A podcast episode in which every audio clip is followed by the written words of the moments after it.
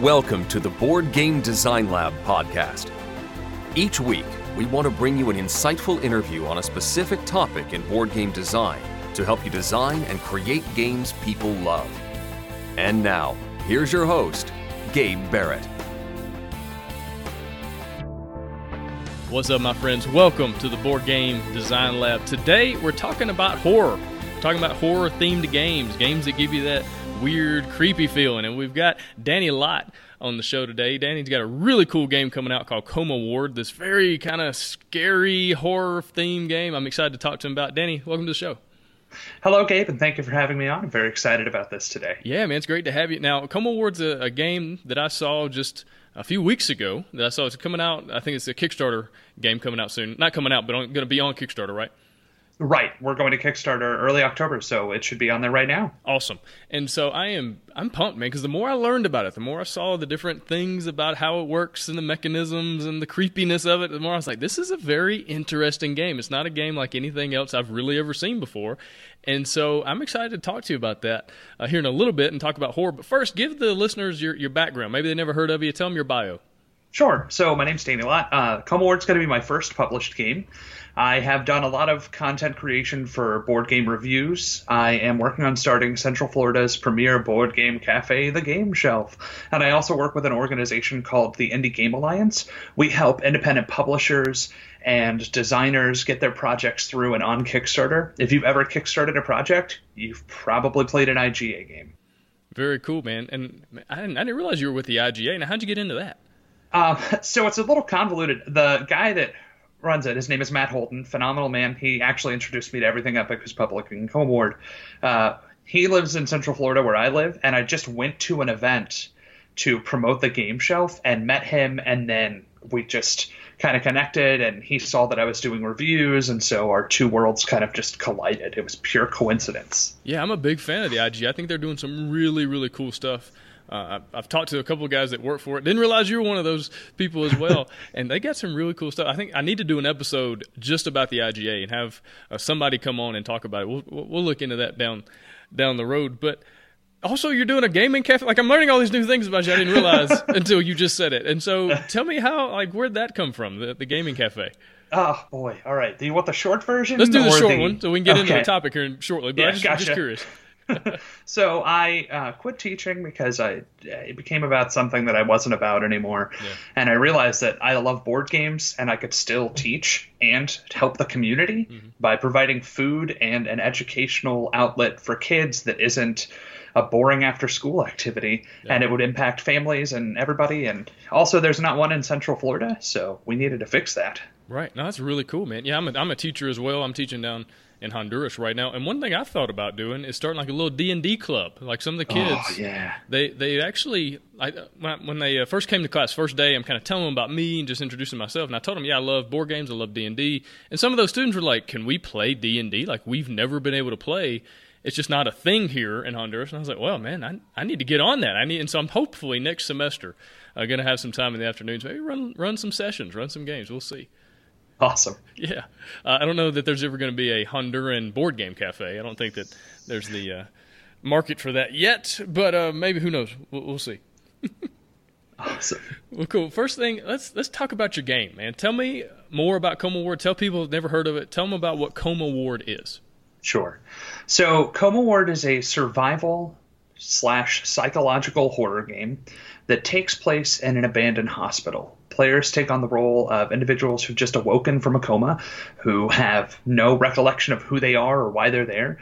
The hospital is functioning, but empty. And so you begin exploring, trying to find anything you can to help you piece together what's going on. Eventually, you'll find three clues, and the order you find those clues in will tell you in the base game what envelope to pull out and inside that envelope, you'll reveal what's going on in this hospital. Sometimes the hospital's a real place and there's a tangible threat that's actually happened. Other times it can be more of a metaphor or kind of a mental arena. And the whole goal of the game is to have players. It's, it's basically like baby's first RPG. so you we don't give you anything about your character. You make it all up as you go.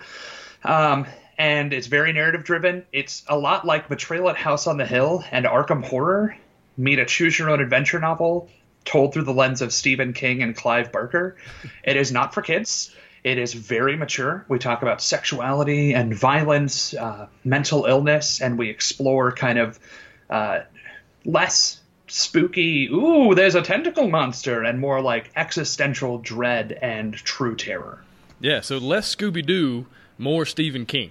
Yes. Yeah, and that's like I don't know of a game that's really done that. At least not one that I've heard of. Maybe it, maybe it's out there somewhere, but I've never heard of a game that's really taken this approach. One of the things I was re- really interested by, not that I'm interested in violence and gore and all that, but it's just Right. like, wow, this is a brand new thing that somebody's trying to do, and it's got this really interesting horror theme. Now let's let's kind of talk about the horror theme. How do you create that? Like, how do you evoke that experience? That is a great question. So, a lot of people have compared horror to comedy and mystery, and, and they're right. Because the big thing about comedy and horror that they share is it's about expectations and defying them. Um, we know how story structures work. We've been telling stories since the inception of the consciousness. We've been painting on walls for generations. We, it's inherent to us. And our first stories were scary stories because they were teaching us you want to do this thing. You want to steal because having things is good. But if you steal, the creepy demon from the smoke will kill you. So don't do it. Oh, well, that's not what I expected. I better not steal. And so horror's about playing with expectations. Um, it's also about playing on the connectedness of humanity and the biggest connection in human life. Comedy draws on the connection of surprise and happiness. Horror draws on the connection of loss and uncertainty. Hmm. And to me, good horror has to evoke two powerful things. It has to be disempowering. The difference between a horror movie and an action movie is your gun works. Mm-hmm. The difference because Alien 2 is an action movie. Their guns work. Right. Alien 1 is a horror movie. Ripley ain't got no working gun. Right. you have to disempower your main character because if they know they can come out on top, it's not scary. So you have to have disempowerment. And the other thing is, it has to pull into uncertainty and and the darkness of either loss or unpredictability or no control. And if you don't evoke those two key points, your horror is going to be weak. Yeah. No, I think you make an incredible point. You're talking about the unknown, right? We want to mess with people's ideas and like uh, what I love about your game. It's set in an empty hospital. Like why?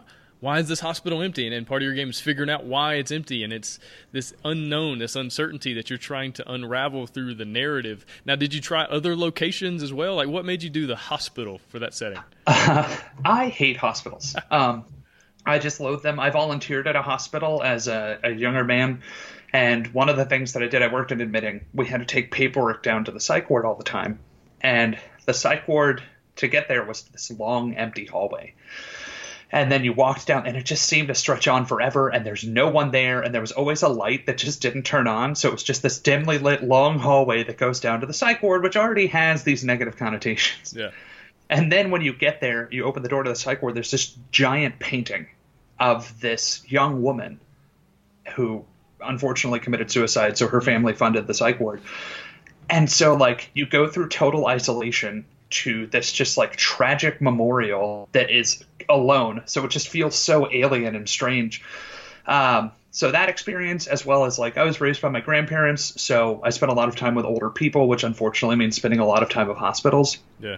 And so nobody goes into a hospital for a good reason except for a pregnancy. And even in that case, like one step south and that becomes the most tragic thing. Right. And so hospitals are kind of these like bastions of all our negativity. If you go in sick, you leave the sickness there and you come out a better person. Mm-hmm.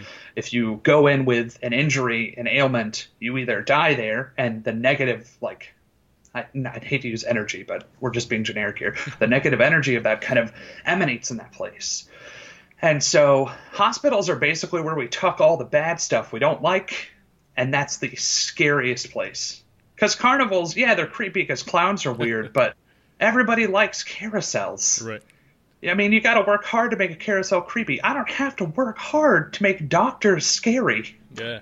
Yeah, the uh, the carnival's got the lights and the sound and the smell of funnel cake, and there's just certain things about a carnival that are happy and nice. Like you're saying, Right. hospitals. There's certain locations. Like if you think about horror movies, where they're set, hospitals, asylums, uh, empty space stations. Like that's just uh, the good places for these kinds of settings. And if you think about, it, they're usually dark. They're usually you know shadows and things to again mess with our uncertainty and mess with our ideas of what should be, and then what is. And, and this is kind of a a funny. I just as you're talking, I thought about this. So at the church I used to work for in Atlanta, um, we had like a satellite campus, and that satellite campus was this older church built in like the 70s. And so the way it was built was kind of odd compared to what we would build now. And we had a food pantry downstairs. And it was down this long hallway, and when you and the light switch was like halfway down the hallway, of course. And so it would be this dark, like super dark, no windows in the hallway, and so you'd have to get halfway down before you could turn the light on. And it was just a creepy place, like it's an Yes. old church, and you know. And I remember one time I went in. I went into the food pantry and uh, the freezer. It was a friend of mine that also worked for the church. She and I went down there to get a bunch of bread that we were going to bring back upstairs.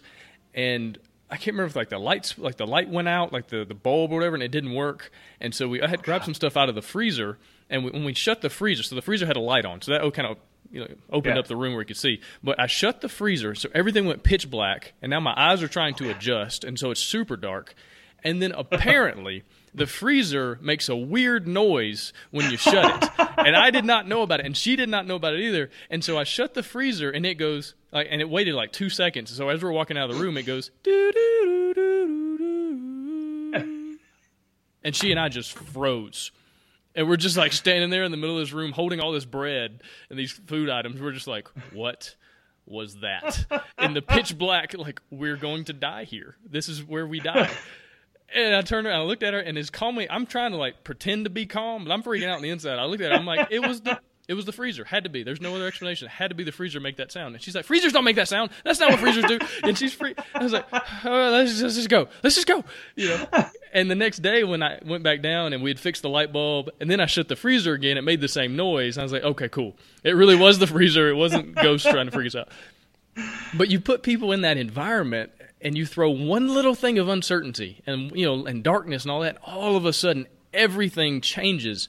But how do you do that in a board game? Because you can't make players play with the lights off. You know, ah. how do you really get that feeling in a game? okay And this is a great question. And here's where the issue is. So, okay, and I've got to tread cautiously. I love board gamers. Yeah. We're a phenomenal community, but we're a community built around knowing all the information mm-hmm. And a community built around objectively following rules. Ah, horror doesn't like rules. It likes rules enough to the point to set an expectation and then defy them in a way that you're like, oh god, I wasn't expecting that, but it also makes sense. uh, and it relies on that unknown information being revealed over time. So with Coma Ward, the best way for us to do that was limit information that's received. So, for instance, once the phenomenon's revealed, everyone will know a generic sense of what's going on. Like, hey, it turns out you're all in purgatory. You need to redeem for some crimes you committed if you want to get some ascension here. Hmm. You don't know what everybody else's crimes are. You don't even know if they're actually people who are entrapped in purgatory. For all you know, one of them could be the Grim Reaper, hmm. who's secretly trying to stop you all from ascending. It could be anything. And so, giving everyone a base of information and then giving them cards they keep secret that gives them specific goals and informations hidden from everyone else one, it keeps players invested in the game, which kind of ideal, and two, it limits information and forces everyone to be on edge because you don't know what everybody else knows. You only know what you know, and maybe what you know is completely irrelevant or completely dependent on someone else's information. So, toying with how information is revealed and when it's revealed is the best way to incorporate horror into a board game. I think that's a really good way to do it. And and you you talked about the envelope system that you're using. So basically, you've got some kind of legacy elements going on. Sort of. So it's kind of like a legacy game in that not all the components are in the base game to begin with, but it's not a legacy game in that it's forever changed. Yeah. Like the core game itself is going to mostly be the same every time you play. There are elements you can add to stop it from being repetitious, Um, I, I guess the closest analog would be like Betrayal at House on the Hill, in that uh, halfway through the game it changes you find out the more rules and everything. But instead of sending one person to sit in a corner while everybody else sits at the table plotting against them you all find out the common information at once and then slowly piece together your individual information and then play resumes right away gotcha so it's kind of got some dead of winter things going on where you get this like hidden personal objective that you're trying to do that maybe makes you seem kind of sketchy to everybody else, but you know they know what they're doing, you know what you're doing, and maybe you are the betrayer, and other people don't know that. Is that is that kind of how it works? In some so in some phenomenon, yes. So some phenomenon are asymmetrical. So it'll be one person against everyone, but you don't know who they are. Sometimes it'll be completely uh, everyone is in opposition to one another, competitive. Or in other times it's fully cooperative, but you still don't know certain things about each other until a certain condition is met. Gotcha. So every game it could be very, very different how it, how the end works out. Yes. Uh, in fact, well, one of the first times we were playing it with some, a friend of mine, she was like, "Okay, so is it a cooperative, cooperative or competitive?" And I said, "Eh, we'll find out." well, how do we win? We'll find out when we get there. Right. she was like, "All right, well now I have to play your game." Yeah. Now, what are some of the other ways that you're evoking this feeling? Because in a, in a movie, you can rely on camera angles, you can rely on the music, and right, really setting that tone and that mood with the music, or you can use jump scares to freak people out all of a sudden. You can't do that in a game, really. So, what are some other ways that you're doing, uh, or th- things that you're doing to kind of scare people? Sure. So we have to lean very heavily on the art, hmm. um, and there's two ways we're doing that. We worked with this phenomenal artist to get the tiles done and all of the rooms have this gorgeous overhead and their shadows cast from like and weird red lighting from exit signs uh, and sometimes a gurney everything's got this kind of blue azure to it from the like fluorescence. And so leaning heavily on the art to be compelling but also kind of mysterious right. was something we had to do. Another element is in moments of fear and uncertainty people start to freak out movement in the corner of your eye can be one thing. Sounds can suddenly take on as you were saying like your freezer there the sounds can take on this. If you don't know the origin your brain will create any mm-hmm. narrative it can because we're, we're animals at the end of the day and animals are naturally scared because right. that's how you live. You run away. Um, so one of the things that'll happen is when you discover a new room you have to decide if you're focused enough to actually search the room to find a useful item if you fail a focus check, you hallucinate. And the person to your left draws a card and tells you what you see going on in that room. Sometimes you'll hear a baby crying from inside. Other times you'll see a shadowy figure kind of standing there, and you have to choose how you want to interact with that object. And that choice can have a result. And you can have the same encounter happen multiple times in a row and make the same choice and have an entirely different outcome. So that's one of the ways we evoke that feeling uh, a lot of narrative, but also making that narrative follow an expectation, but then defy that expectation as well. Yeah, because I, I, know, like, like we've been talking about, the unknown is what really evokes this theme so well. And so you have to have it have a, you have to have a lot of replayability. That way, you can have as much unknown as possible. Now, where did you get some of the ideas, the stories? Like, did you read a bunch of Stephen King novels? Like, what did you do to find some of these ideas to go in your game? Yeah, that's a that's a uh, one of the first movies I ever recall seeing is when I was four years old. We watched Species. um, not going to say that ruined a lot of romantic relationships for me early on, but uh, woo. uh, and then when I was five, I saw it. Uh, and then when I was 12, I was just binge reading Brian Lumley and Stephen King, H.P. Lovecraft. So I've always had this kind of love for those stories. I've also like I love narratives. I've been a storyteller for a while, whether it's in D and D or I write music or whatever. Um, everything's a narrative for me, and so you, you you write what you know. And if you read a lot of horror, you write a lot of horror. Um, also, every Halloween, my wife and I, starting in September, every night, one to two horror movies. uh, until Halloween's over, and then it's all Muppet Christmas Carol because mm-hmm. that's what she likes. Um, I love it. She's got great taste. So, uh, you know, you steal some. Like, there, I'm not going to lie, in the, one of the expansions, there's a phenomenon that's basically Hellraiser. Mm-hmm. Like, I'm, I'm not even going to lie. Uh, you steal other things that you like.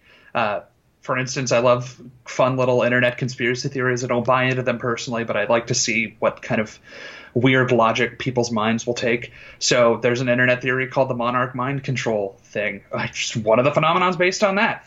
Other times there's stories that I wanted to tell, like I wanted to make a movie uh, that one of the phenomenons inspired by that script that I was working on. So sometimes you you steal. I mean, you just all writing is stealing. Oh, period. Yeah. Somebody said it better than you. Don't pretend to be better than Hemingway. Just borrow it, move some commas around. Good job. Yeah. Uh, not encouraging plagiarism, just admitting it's part of the process. Yeah. So borrow what you like, modify it to make it better, and then if you're really lucky, every once in a while you'll hit a genius individual idea. Yeah, for sure. I mean, to be fair, every story has already been told, like conceptually. And you can break down stories all the way down. I can't remember how many, but there's like less than 10 stories yeah. that are available. And it's just about what details you put in there and what kind of uh, the way you tell the story. That's what makes it different. Now, can we expect any M. Night Shyamalan plot twist at the end where we find out the whole time it was really just the uh, village elders and they're dressed up? You know, do we have anything, anything like that? each phenomenon ends differently, ends differently, and some phenomenon have different endings. So, for instance, we sent out a review copy to demoers, uh, and I'm not going to lie, our team did such an amazing job assembling this thing. It actually comes in a patient folder, and the rulebook you have to flip through it like a patient chart. Mm-hmm. Uh, it's oh god, it's gorgeous. I hope people start posting pictures soon. uh, regardless, so for that one, there are six if up to six players, everyone has an independent goal and the one phenomenon we included, and each goal has an entirely different outcome. Hmm. So there's six different endings to the same phenomenon. Wow. Now, a game like this requires an insane amount of development and playtesting and just like working through all the objectives and making sure things work out. How did you do it? What was your process of playtesting this game? Uh, I have a lot of very patient friends. who basically I would say, "Hey, I wrote this. Sit down. We're mm playing it." Um, and there were multiple sessions where we literally played through the first half of the game to where we discovered the phenomenon, and then we played through a phenomenon, made sure it worked, wrapped it, reset the game board to where it was when we found the phenomenon, and just dove into the next one. We didn't even play through the first half of the game again, um, and it was really interesting. And for me, playtesting is important to a point. So I, I, had this conversation with Richard Launius one time at a convention. I was like, "Give me hints, make me be as good as you." um, and I talked to him like, "How do you measure playtester feedback?" And one of the most important things he said to me was, "If they feel the way you wanted them to feel when they play the game, it's fine. If you're not designing the mathiest, abstractiest Euro game, you don't have to number crunch all day long. Yeah. If a player walks away and says, "Man, I didn't like when this thing happened," and you wanted them to hate that, ten out of ten. Right. So. Uh, it's a lot of impression. It's a very subjective process. Uh, Jamey Stegmaier's got an amazing playtesting process, but he also designs very mathematical. He basically makes calculus with cardboard, and that's amazing. And he has to playtest 400 times. Coma Ward, I don't want you rereading the same paragraph six times because then it loses its impact. Right. So it, it, was a delicate process. Yeah, and ultimately balance is it's perspective. You know, it's it's it's relative. It's not there's no such thing as true balance. Not really. It's do the players feel like the game played fair. And with horror, you can kind of stretch that a bit because the you know the main bad guy. If I think you think about Jason or Freddy, some of those big bad guys, they, like you were saying earlier, they could stretch the rules, they could break the rules and do things, and we didn't feel uh, upset as an audience because this is the world that we have entered into where, yes, Jason can appear out of nowhere anytime he wants. And that's just part of the rules of this world. And so I think you have. Uh, it's less of a challenge, I think, in, in this kind of a game. Is that am I am I thinking right? Yeah, in all honesty, the playtesting part of the game was not difficult for me. I went ahead and designed the expansion content as well. So there's 25 total phenomenon between the base game and the two expansions. So I effectively had to write 25 horror novels that just happen to also have rules text and then the base game content. So the biggest problem for me was consistently generating that content and making sure that it was always fresh and invigorating and then getting it in front of enough people's eyes to make sure that it's edited properly and that it feels the way I want it to without getting it in front of too many people's eyes for them to go run their mouths about it.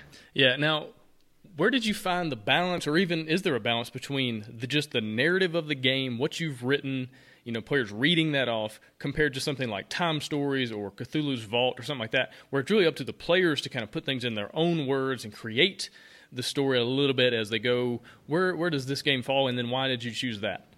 Sure. So I, I designed this more along the lines of a D&D campaign.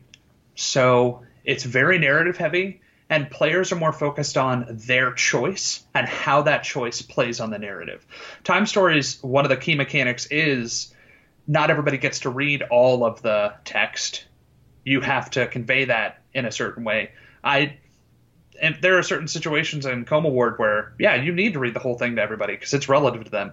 So it, it definitely leans more towards the narrative side and less towards players creating their own narrative. However, it's your game. I mean, sure, I made it, but when you buy it and you play it, I don't play it your way, man. so if you're like, okay, it says this, but I feel this way about it, that's fine. That's your truth. Do it. Yeah, for sure. Now let's let's talk about some of the challenges that you run into. You know, we talked about a couple so far, but let's talk about some of the more challenges you ran into. Like, how long did this game take to design, develop, and all that? Uh, total time about a year and a half. Okay, so not actually not quite as long as I thought. I thought you were going to say at least two years. Like this kind of a game of this many options and all that stuff. It was it was okay. So it was really about a two year process, but it was a year and a half of actual like creation. It was six months of kind of like tooling with the idea mm-hmm. and like making a, a proof of concept, and then 18 months from alpha to completion. Okay, gotcha. And so, what were some of the challenges you ran into during that process? Because, oh, like I said earlier, you know, this kind of game, it's not like you could go look at another game and go, I'm going to make it kind of like this. You know, it's not like, oh, King of Tokyo is really cool. Let me change four or five rules and make, you know, King of New York. It's not, it didn't work that yeah. way. So, how did, how did you go through that process? Oh boy. Uh, so the initial version of the game was basically Betrayal at House on the Hill with one deck. Because mm-hmm. I was like, I like Betrayal at House on the Hill, but the game's not streamlined, and the second half of the game takes forever to get to, and everybody's isolated. So let me just fix those four things. And that was an okay version of the game. Um, it played, and people were like, "This is better than Betrayal at House on the Hill because mm-hmm. we love you, Danny, and we want to support you." um, and then I got real feedback from Zev Shlasinger of uh, the Z and Z Man Games yep. at a prototype convention. He played it and he was like, "This is okay, but you don't have this, you don't have this, you don't have that. You need to do this." And that's when I just sat down and within six hours completely changed the game to incorporate elements of player choice and uh, decrease randomosity while increasing chance. And so, like, actually applying design logic to the game. What a shocker. Yeah. so that's where the process really started. And then from there, the time commitment came into okay, how do I make these interesting narratives for the phenomenon as well as making the gameplay interesting? And then how do you make that as accessible as possible, um, rules wise? So basically, like, because there's phenomenon that in themselves could have been entire board games. There's one where it's kind of like Bang meets Werewolf with this clicking time mechanic, and you've also got to solve this internal puzzle. That should have been its own game. Mm-hmm. Like, that's what did I do? Why is that a fifth of the game? So that's where it became the true challenge of finding like how do you convey these interesting mechanical concepts while maintaining an endearing narrative and writing in a way that people want to keep reading your obnoxiously long paragraphs. Why am I so wordy, dear God?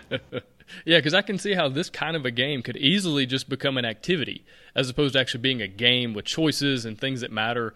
And there's nothing wrong with activities, but if you're making an activity, you're running up against why wouldn't somebody just watch a movie or why wouldn't they just yes. read a really good book? And so making this into a game can be a very difficult thing. So, what are some ways that the mechanics of the game really push forward that theme? That way, they do have good choices and it's a game, but it's also still that horror thing going on.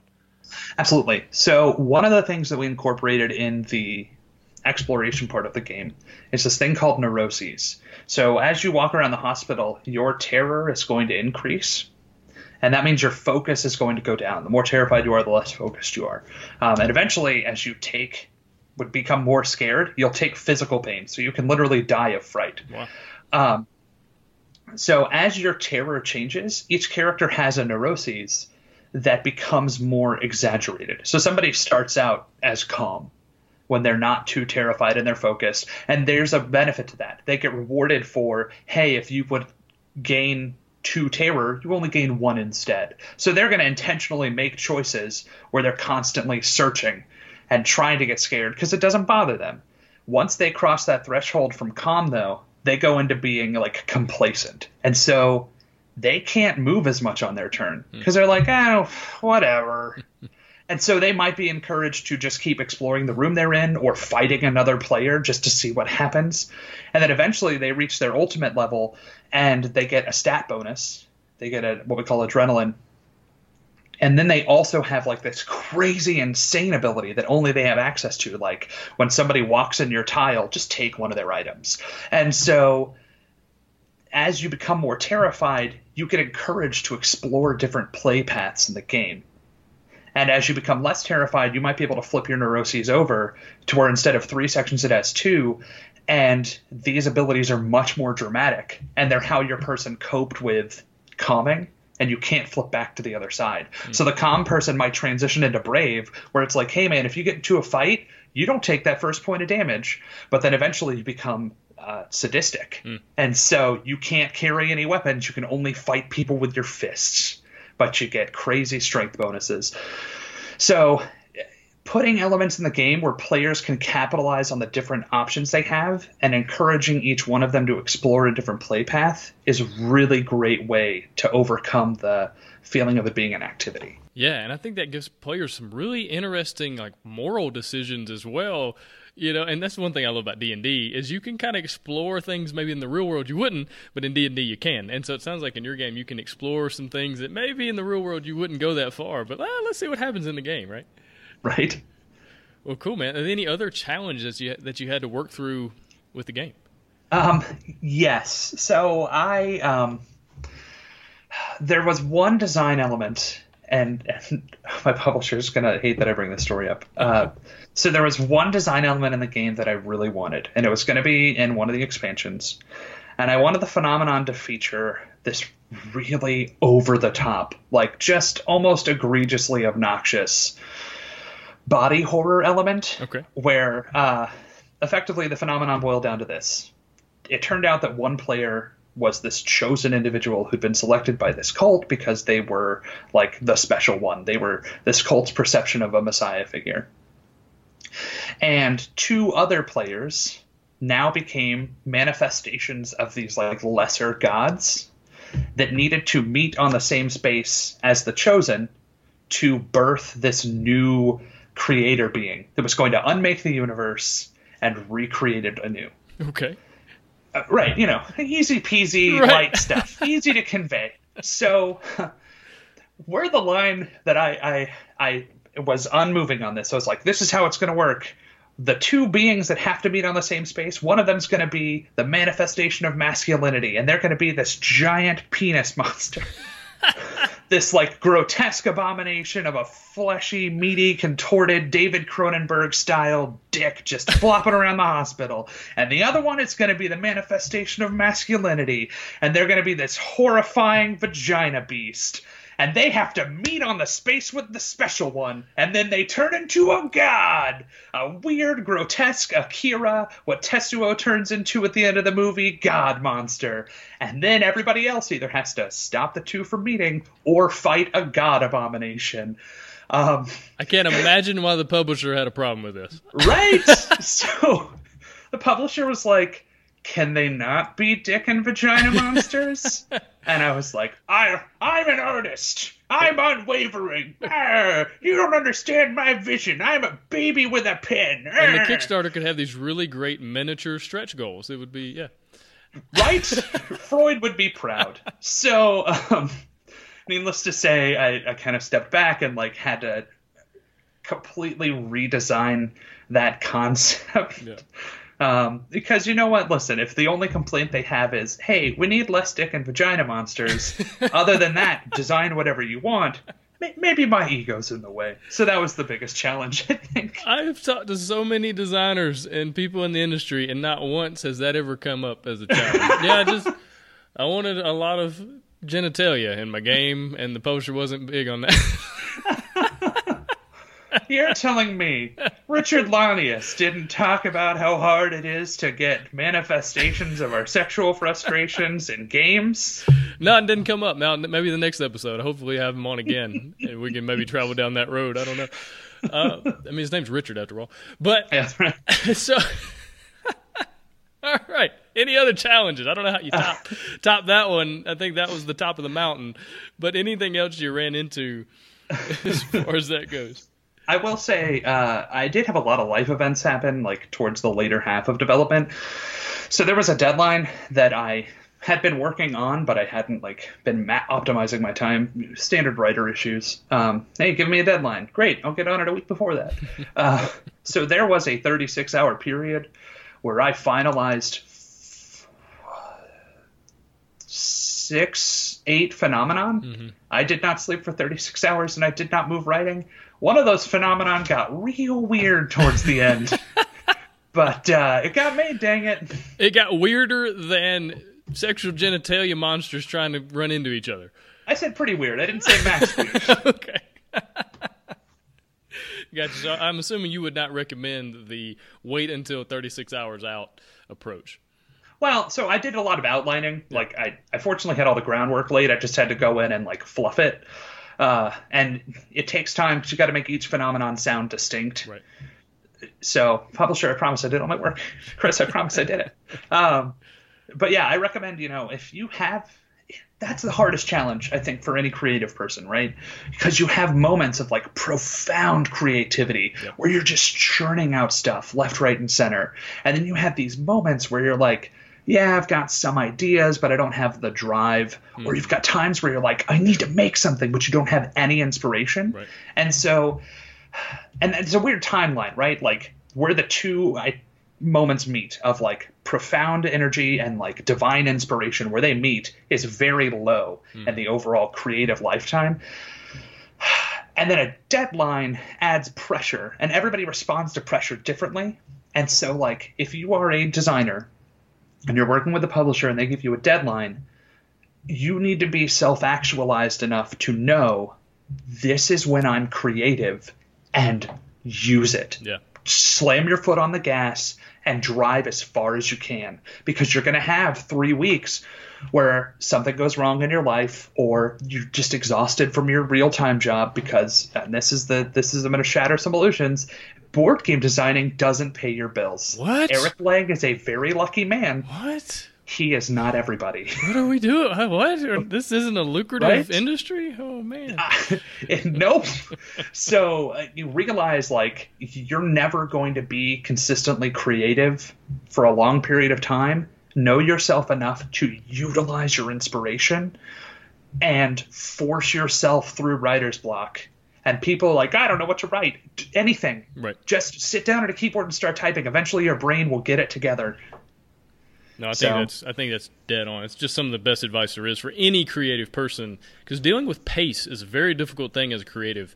And there's sometimes when the pace just gets out of hand. But one thing I've told people in the past that are wanting to write a book or you know build a website or design a game, whatever, any creative venture, is just create a system. Like motivation is not a system. Like motivation, in all honesty, is not even a real thing. I think it's something we just kind of pretend and oh, I'm going to be like no, there's no motivation. It's you just sit down and start. Just show up. Like 99% of this stuff is just showing up and beginning something, and you just keep showing up enough. At the end of like, at the end of that process, you have something that you can be very proud of. You just keep showing up, keep working on it, and creating a system. And I love what you said. Find what works best for you. Like what time of the day are you most creative? What time of the day are you most productive? And then schedule out that time and and die on that hill.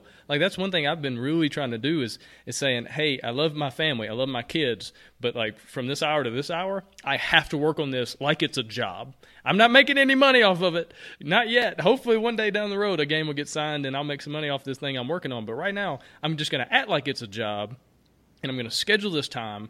And I'm going to die on that hill. The phone's off, the notifications are off, everything, and let's- let's just go to work. And it's amazing what happens when you take that approach and what you can accomplish and, and get done. So, anybody out there that's really struggling with procrastination or struggling with all these ideas in your head that you just can't get them out and get them on a table, schedule it. Like make it important enough where you create a system because motivation or inspiration are not systems. They will not get you to where you want to go. No, not at all. And and I know you probably have this issue too. Like another challenge for me was like when I work on a project for a long period of time, eventually my brain's like, okay, I get it. Ooh, spooky hospital. what about this new shiny idea we have? And the struggle for me was like, no, mm-hmm. we cannot start another game right now. Right. This is the one. Get over it. Right. And basically talking to the creative four year old in your mind that thinks that assembling imaginary blocks into concepts is work to shut up so you can do real work. It's difficult. No, for sure. So. But just like any other job, like it's easy to start looking off in the distance and going, "Wow, I wish I could do this, or wish I could go there, or do that." But you can't because you have work to do. Like you have to get your job done if you want to get if you want to keep making paychecks, you know. And maybe that's something you work towards down the road. And hey, write those ideas down. Keep a notebook with you. Write the ideas down. Don't lose them.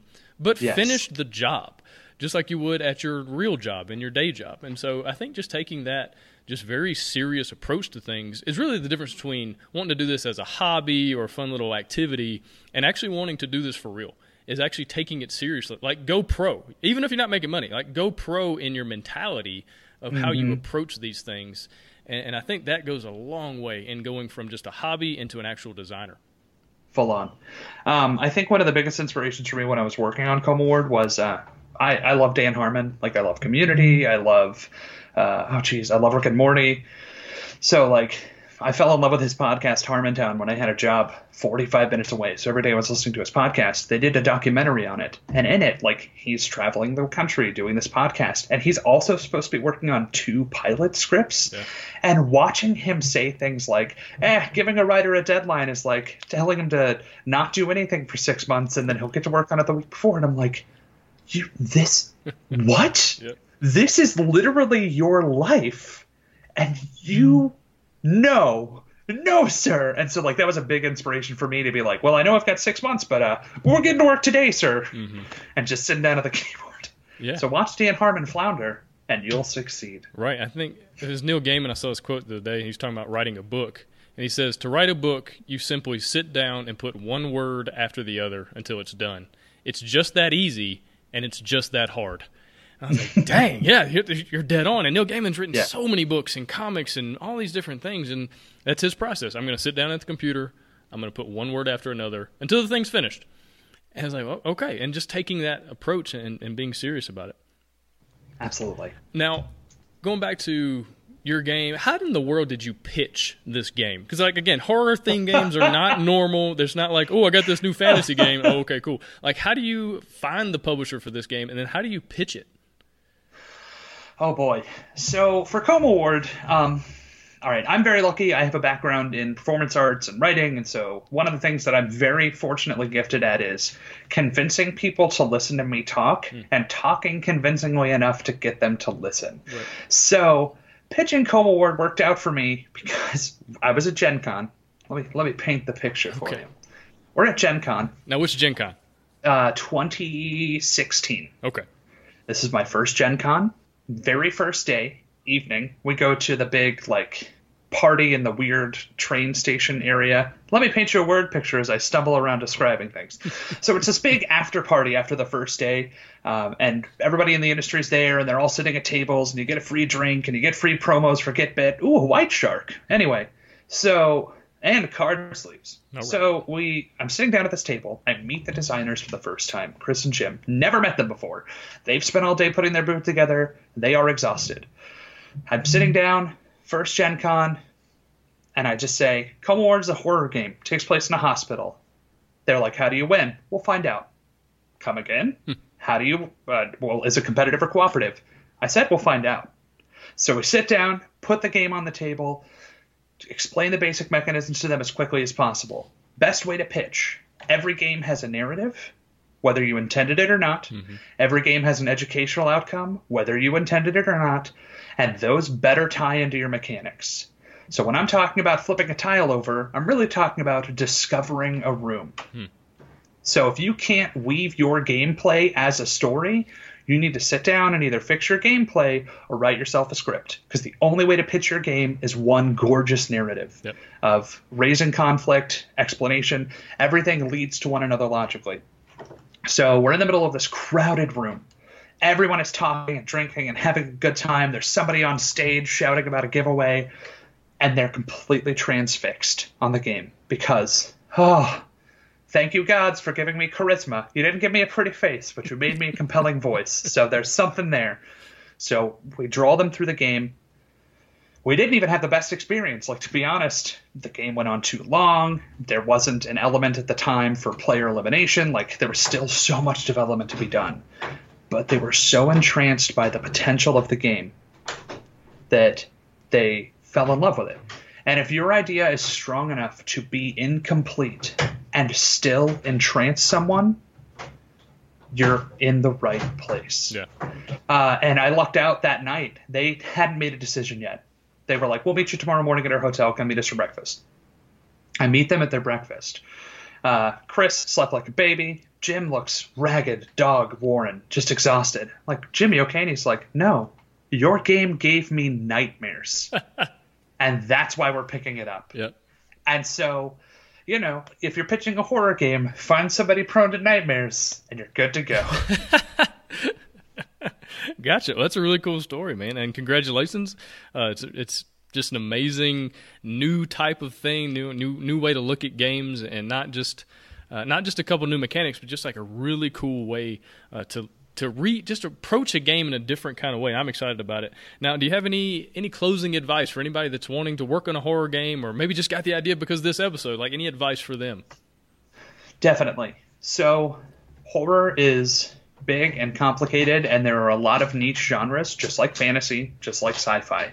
Treat horror with some dignity, treat horror with some respect, treat horror with some humor, and you're good to go. Every zombie game's already been made, so your zombies better be awesome. Yeah. Every Cthulhu game's already been made three times over.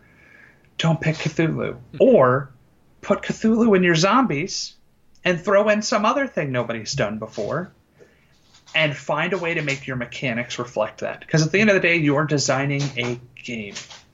So always make the way your game plays reflect the narrative you're weaving. And that's that's just life advice. Yeah. Awesome. Danny, man, really appreciate you coming on the show. We're about to head over into a bonus round. We're going to talk about how to help other designers playtest. So, as a designer, helping other designers playtest and the ways to do that, some tips and tricks. Danny's been doing that a good bit, helping other designers make their games better. So, I want to hear his thoughts on that topic. But, Danny, again, thanks for coming on the show and good luck with Coma Ward. Good luck with everything you got going on right now. Thank you very much. It's been my absolute pleasure. Remember, Coma Ward's on Kickstarter. Go check it out. All right. Thanks, man. A pleasure. Thanks for listening. Find all sorts of game design resources, bonus material, and chances to win free games at BoardGameDesignLab.com.